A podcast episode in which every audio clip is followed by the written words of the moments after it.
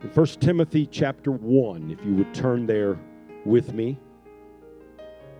I want to be very practical today and deal with a very important subject. 1 Timothy chapter 1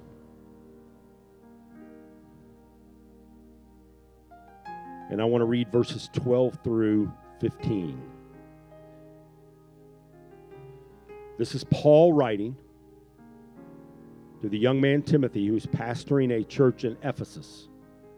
And Paul writes and says, And I thank Christ Jesus our Lord, who hath enabled me, or that he counted me faithful, putting me into the ministry, who was before a blasphemer and a persecutor and injurious, but I obtained mercy because I did it ignorantly in unbelief.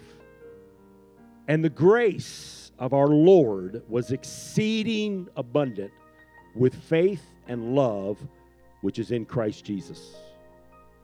This is a faithful saying and worthy of all acceptation that Christ Jesus came into the world to save sinners, of whom I am chief.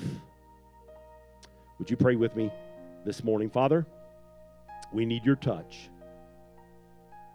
Lord, while this subject applies to every single person here, there are going to be those in this room that this message is going to be, it's just going to be magnified to them for today.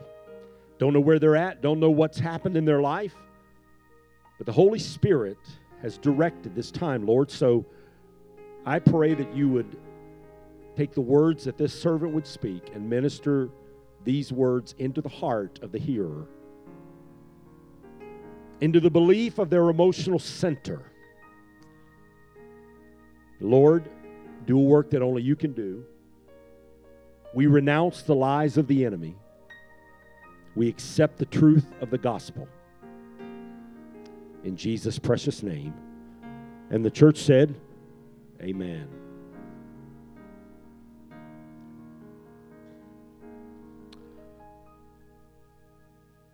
I want to share with you a message on dealing with failure.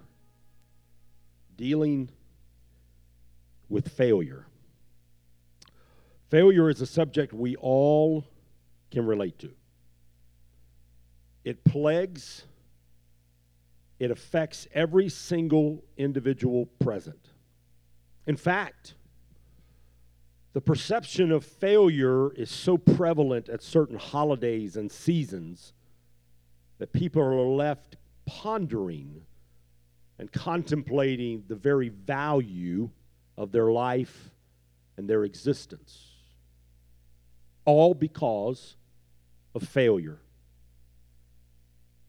And today I'm going to share not about whether you will fail, but more specifically about what your perspective and reaction to failure is. How do you deal with failure?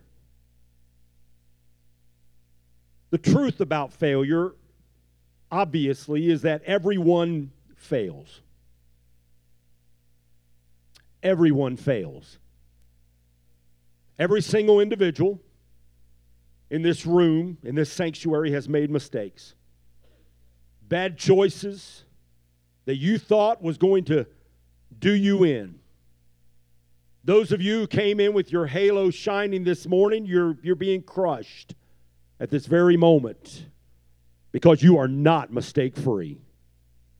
You are not sinless. In fact, Participate with me in a little exercise right now. Look at the person next to you and tell them, you are going to blow it.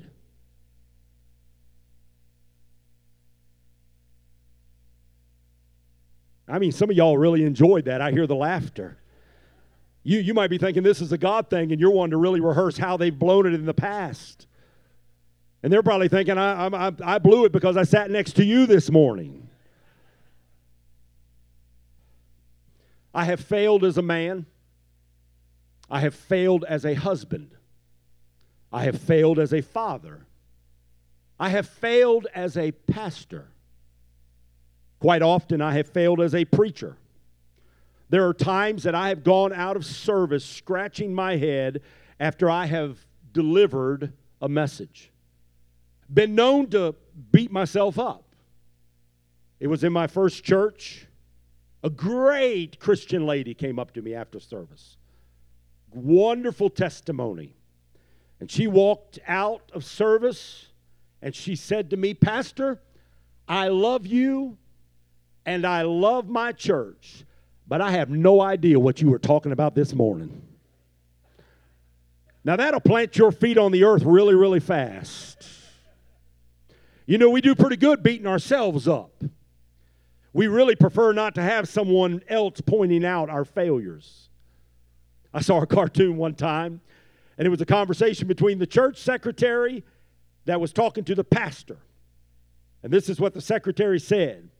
She said, Pastor, on Sunday you invited the congregation's critiques of your sermon. And I want you to know that this morning you have 120 emails and 48 phone messages and 32 faxes. People wonder why I take Mondays off. Everyone fails. And the truth is, no one enjoys failure. No one rises up with a glowing smile and pounding their chest like Tarzan and yelling, I have failed and I am proud of it. No one does that. We commit a sin when we fail, when we make a mistake. A lot of times we want to hide. The example that came to my mind this week was the young lady that maybe has failed morally. And now she has that unplanned pregnancy, and her life has been dramatically altered, and she feels like she needs to hide. And unfortunately, too many of them hide in the abortion clinic, not realizing how they enlarge and magnify the failure even more. I believe this is why the church is so absolutely important. The church must be a hospital for souls that have a need for healing from their mistakes and from their failures without any condemnation. I'm convinced today, friends, I'll just be honest with you. I'm convinced that if anyone and everyone was accepted without regard to their reputation, to their failures, to their wrong choices, this church building or the next church building or the combination of both buildings uh, wouldn't be large enough to hold them all. And I'm asking the Lord to give us a spirit of fervent love in the church of God at Pulaski, a spirit of fervent love a, a fervent love that, that someone may go out of here and say, hey, you know what? The, the preaching was average and, and the music was okay and the facilities, I may not have designed them that way and the children's ministries may not all be on the cutting edge. And yet, when I walked out of that church, I felt love like I've never felt anywhere else. God, give us a spirit of fervent love. As a matter of fact, that's our charge. That's our calling. If you go to First Peter chapter 4 and verse 8, this is what the word of God says. It says above all things. Look at your neighbor and say above all things. Above all things. He goes on to say have fervent love among yourselves. If the music's not great, make sure you love over and above. If the preacher if you scratch your head not knowing what he talked about. Make sure you love your neighbor over and above. In other words, be active with love, be aggressive with love, be accepting with love, be a affirming with love. No matter what anyone else does, I'm going to love each and every one of you with a fervent love, an agape love, a God love, for God truly is love. I want to tell someone today that came to the house of God and the devil's been taunting you all week about a decision or a choice or a, a sin that you committed. I want you to know your failure is not final, it is simply a stepping stone to the the plan that God has for your life. Can someone say amen? I shared this in Wednesday night a few weeks ago. But Ty Cobb was one of the greatest baseball players of all times. And he uh, had a lifetime batting average of 367. 367 out of a thousand.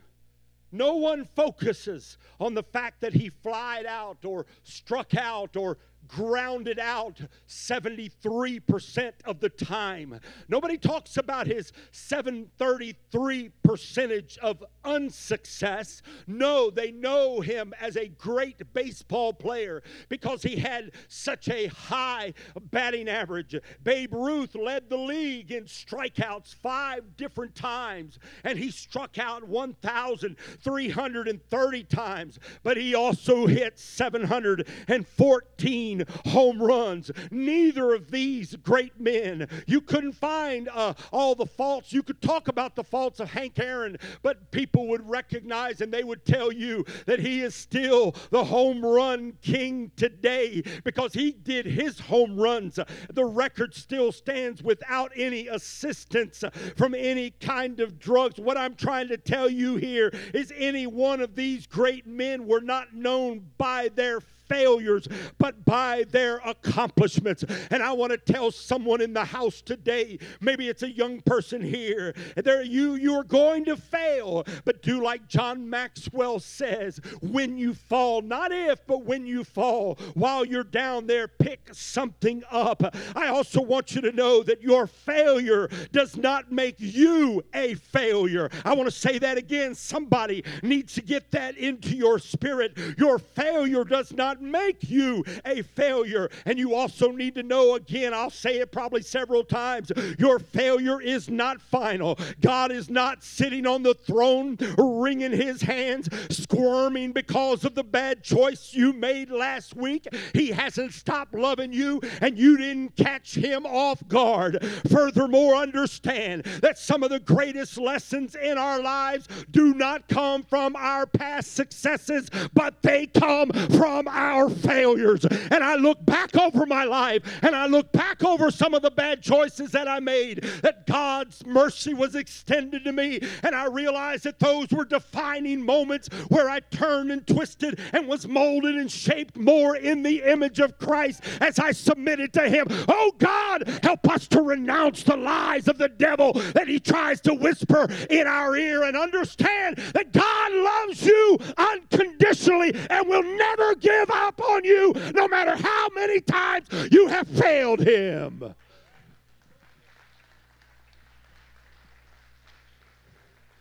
The Apostle Paul, he understood failure.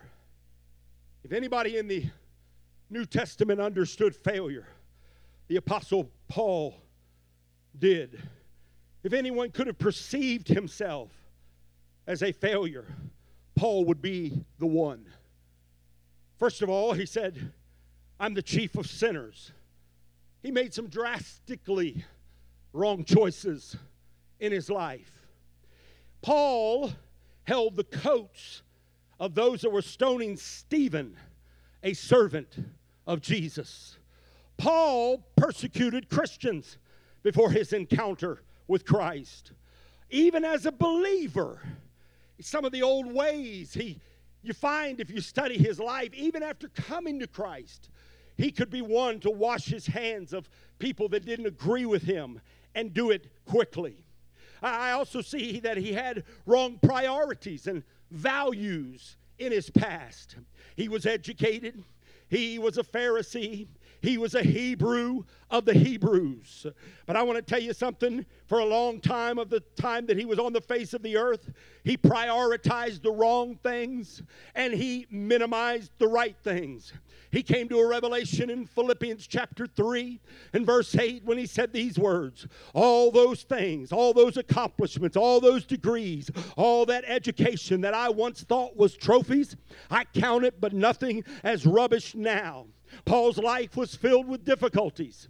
I'm telling you, five times he was beaten with 39 stripes. Let's grasp the magnitude of that. Almost 200 times, stripes were laid upon his back on five different occasions. Three times he was beaten with sticks. One time he was stoned and left for dead. Three times he was shipwrecked. This was all just a small sampling of the life that he lived, plus all the care of the church. Can I tell you, Paul was not the favorite preacher. And the people he used to party with when he was a sinner, they now wanted to kill him. And the people that he's a brother with now, they don't trust him. So he was hunted by old friends and mistrusted by new friends. Paul's prayers were not always uh, answered in the way that he thought they should be. The, the uh, Uh, theologians believe he had some physical abnormalities. Some believe he was a very a short man, almost a dwarf size man. There are others that believe he had an eye problem. For sure, he had a thorn in the flesh, and I'm not sure. I don't think anybody knows really what the thorn in the flesh was, but it was something that was afflicting him. And he prayed three times, and he said, God, I need you to take this away. And God did not take it away from him. I'm telling you, Paul had a past. And let me just stop here and get real plain today. There are many in this room that your history would prove that you have committed fornication. There are some in this room that have committed adultery. Several in this room have lied or cheated or stolen. Some of you have done regrettable things while you were under the raging control of alcohol. Some of you, greed got a hold of you where you lived beyond your means, or you bought lottery tickets hoping for some winnings to bring you some peace and release. Hey, let's be honest. There may be a murderer among us today, or someone who has turned to homosexuality or lesbianism, which is still an abomination unto God. There could very well be a pedophile in our midst. You see, I had a pastor tell me one time he was uh, he was going through a building program and, and he had just finished the building, hadn't been in too long in it.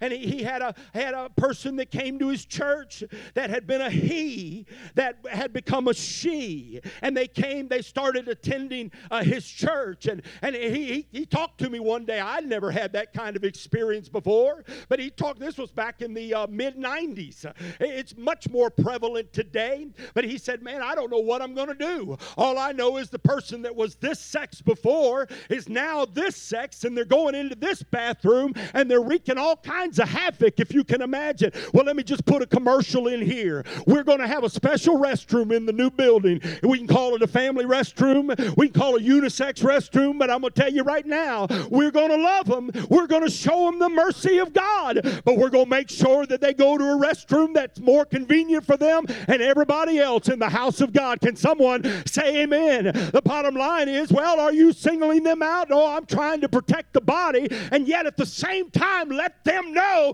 that they are created and made in the image of God. No matter what choices they have made in their lives, we must have fervent love and wrap our arms around them.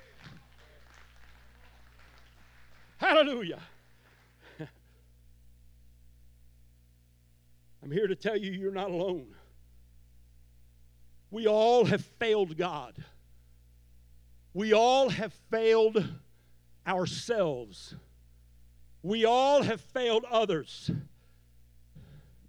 But let me just stop here, flat footed, and say, Thank God for His grace that forgives all of our failures. Well, praise the Lord. My God, somebody came in the house and they're beating themselves up. You need to know something.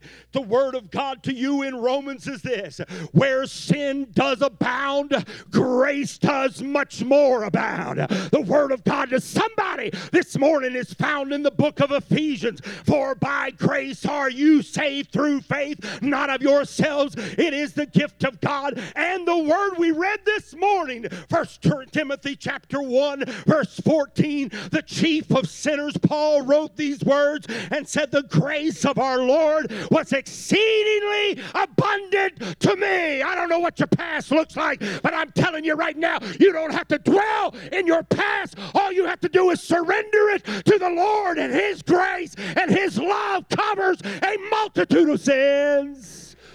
Hallelujah.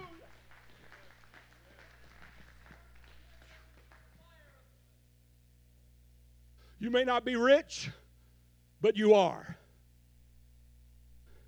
You may not be wealthy, but you are loaded. You may not be well renowned, but you are priceless. All because grace has been exceedingly abundant to you. Oh, someone shout right now, thank God for his amazing grace. Come on, shout it loud. Thank God for his amazing grace. Thank God for his amazing grace. Hallelujah. So, how did Paul respond to failure?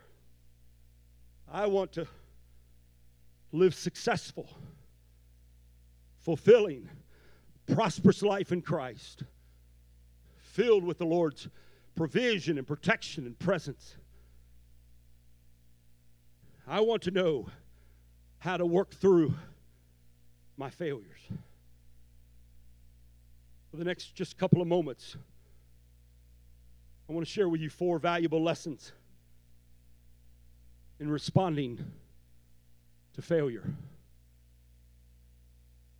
Number one, Paul admitted that God was his source of strength.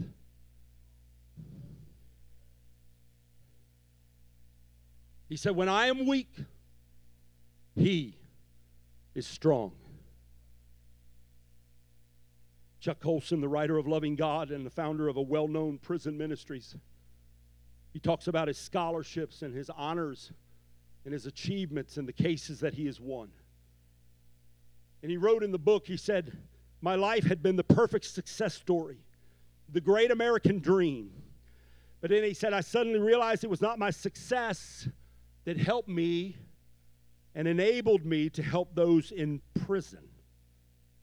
He said, The reality was I was an ex con. The biggest legacy of my life was being in prison.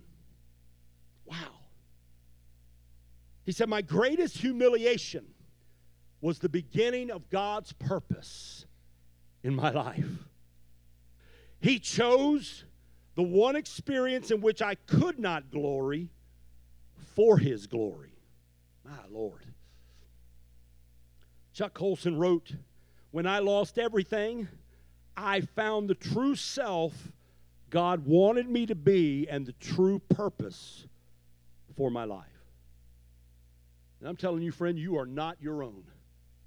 You have been bought with a price, and the one who redeemed you will display his strength through you at your greatest times of weakness even at times that you perceive are a failure. You have to simply run back to the cross, find God's strength.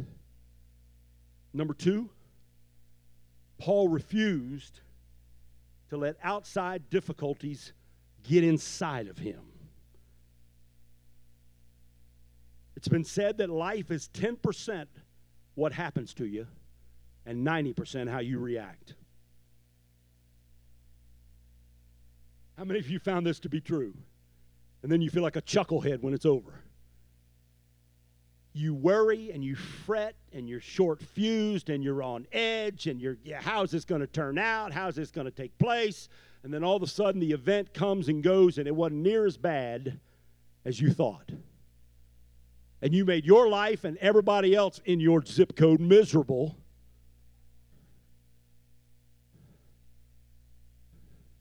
Life is 10% what happens to you and 90% how you react. I've been around some of you. Well, I guess I've been around all of you. I'm, I'm certainly not claiming to have an answer or corner on the market, but I'm going to tell you right now, sometimes we just we, we just lose our joy, our happiness, period. We forget the joy that we have is from the Lord. He's not going to fail you, He's not going to let you down. Paul got to the place where he said, No matter what is going on around me, none of these things move me. Boy, I'd like to get to that place, wouldn't you? He said, We are afflicted in every way, but we're not crushed. It's a matter of the will. It's not what happens to you, it's what happens in you that counts third lesson he teaches us is that Paul could continue without understanding everything.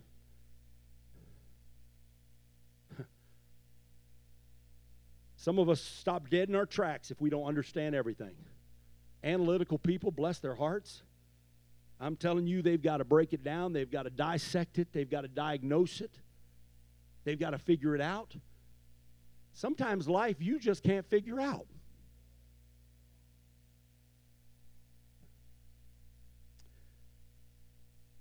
C.H. Spurgeon wrote a poem said God is too good to be unkind and too wise to be confused. If I cannot trace his hand, I can always trust his heart. I mean, this man knew, Paul knew about being on a stormy sea where you could not see the stars or the moon. The tempest was brutal. Past experiences wasn't going to help him and those 276 other men that were on that storm tossed sea. The only thing he knew to do was to trust in God. Do you know what he did? He told those people on the ship, he said, An angel stood by me this night and told me no one is going to lose their life. You must tell others. You must live it out. I don't understand everything, and I'm not supposed to understand everything, but I'm going to do this. I'm going to trust in the Lord with all of my heart. We got to live it, we got to speak it, we ensnare ourselves with our own words, don't we? Fourthly, another lesson Paul never allowed the event, the event, to overshadow the process. He never allowed the event to overshadow the process. I was listening to the radio the other day. That's been a few months ago now. I guess it was the first week of the year. And I, I, this is some kind of trend thing that happens. What is your word for the year? You ever heard that? What is your word for the year? They say simple is better, so I guess you get down to one word and you live by that word for the year. I guess that's some people are doing that stuff. So I was listening to on the radio. What's your word for the year? One word. I'm to let you in on a secret today. Sandra has a least favorite word and it's the word process.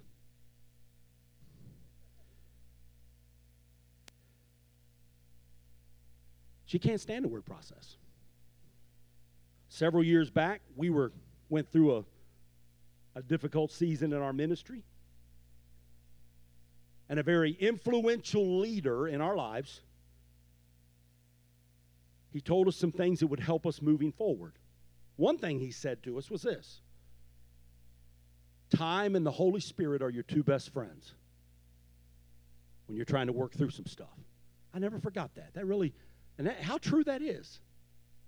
But the second thing he said was there's a process that you have to go through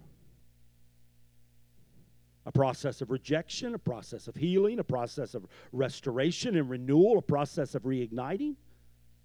Well, we were right in the middle of some of that uncomfortable stuff, and my wife looked at me in her frustration and she said, I am sick of the word process.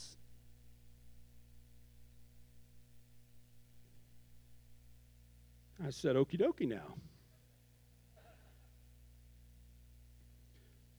We had already agreed. Cliff West was in revival about an hour away. We'd never been to the church before. But we decided we were going to take the drive and go to church and be with him in revival.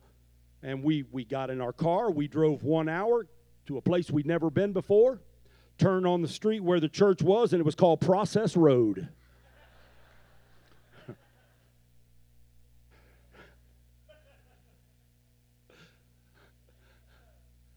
Yeah.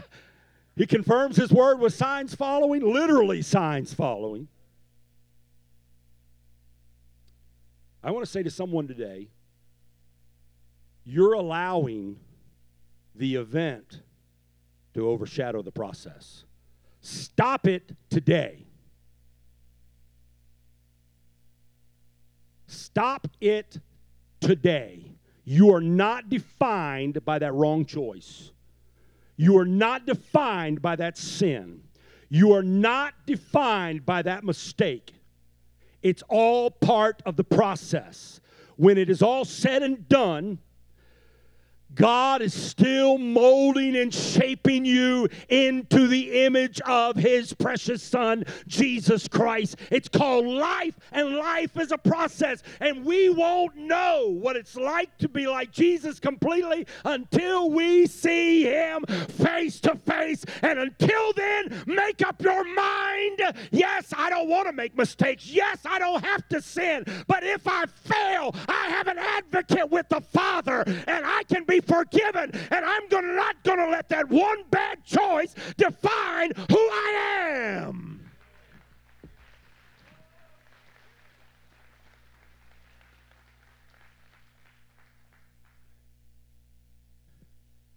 You've allowed the enemy to demolish your lives and your perspective and your outlook.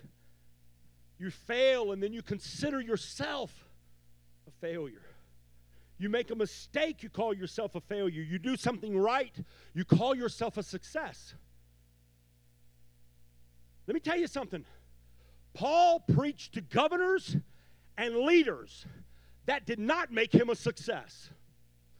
Paul was imprisoned at the close of his life. That did not make him a failure. It is time to start saying, I will not be defined by my failures, by my successes. I will be defined not by what I've done, but who I am. And I am a child of the Most High God, saved and redeemed by the precious blood of Jesus Christ. That's who I am, and that's the victory that I'm going to live in. My God.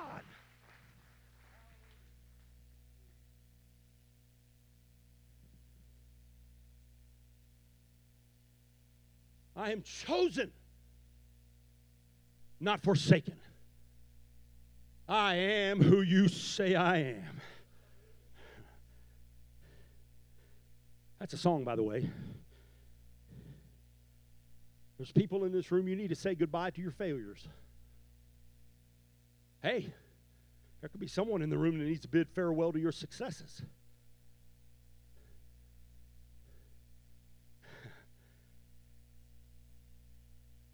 There's a reason why your windshield is 50 times bigger than your rear view mirror.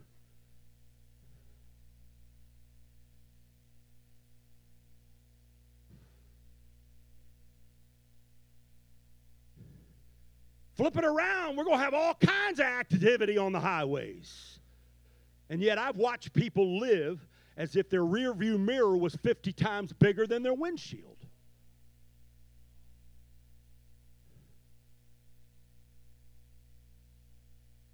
You live for today. You live for tomorrow. You quit living in your past. I'm closing.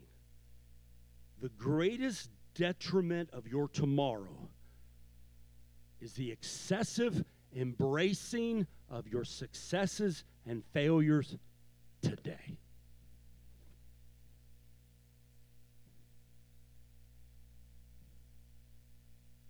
You can't fix the failure. And quite frankly, nobody gives a rip about your successes because they're living in today and tomorrow just like you are. Well, I could spend some time there, but I'm going to resist. Preachers are famous for bathing in our successes. We go to state meetings.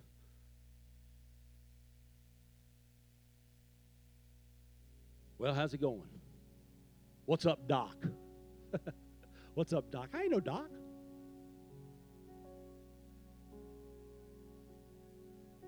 It's not as prevalent as it used to be, but used to you go to a camp meeting or a prayer conference, a bunch of preachers get together, and everybody wants to tout, brag on how many numbers they have or how great their finances are. Thank God we've gotten through some of that trend we're actually starting to care about each other now. I'm telling the truth.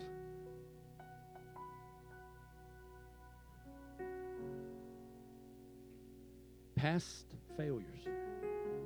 You're in the room. You're in the room.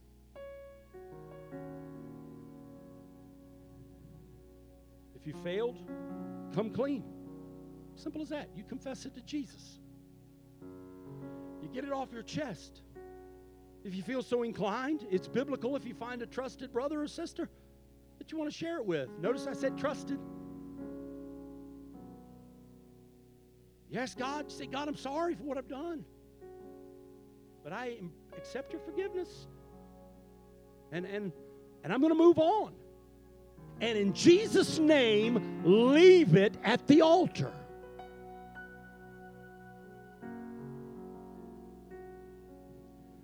Bow your heads with me.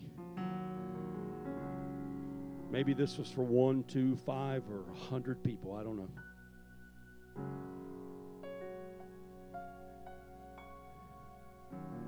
But I do believe there are some people that are tormented by their failures. Could be failures from last week, last month, could be could be failures from when you were a teenager, when you were a young adult, in your first marriage, in your past. I, I don't know. I don't know, but it's time. High time, it's past time. It's time to say, you know what? I'm, I'm not going to let this define who I am. I don't know who needs to pray.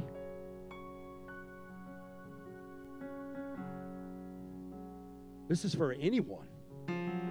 Anyone. Anyone in the room. You may be a, a ministry leader in this church and you're still tormented by something that happened 35 years ago.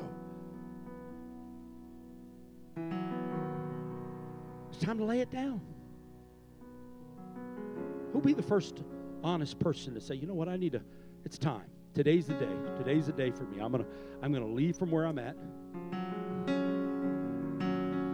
I'm to come, I'm to kneel down and pray, and I'm going to say, God, when I get up from this altar, I mean, you're going to talk about this, and when I get up from this altar,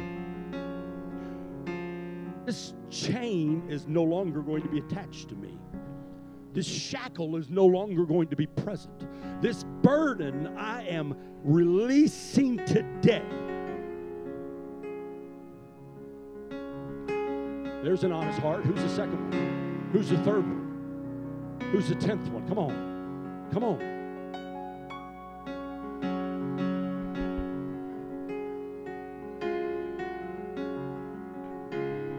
Spiritual people sometimes need to release some things. Long time Christians sometimes.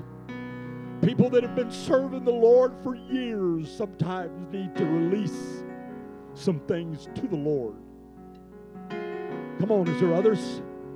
Is there others? God's dealing with your heart. Don't resist Him. Don't resist Him. He's, he's trying to tell you you're not defined by that failure.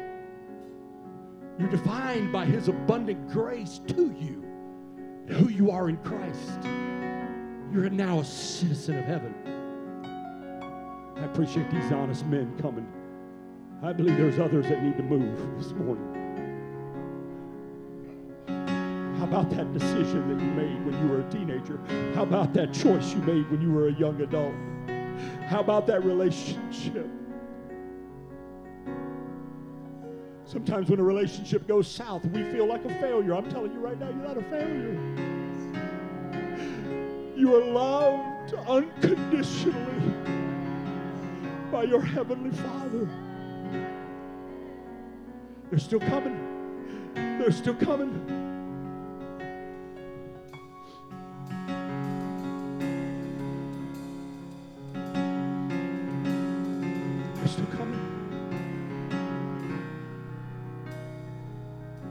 Me about four brothers in Christ right now that are filled with compassion to come. Just put your hand on their shoulder, would you, right now? Come on, quickly. Quick, just four, four, five. One or two ladies that are filled with compassion. Would you just come and I'm not looking for a word from God for them. They just, I just want them to know they're not, they're not in this struggle by themselves.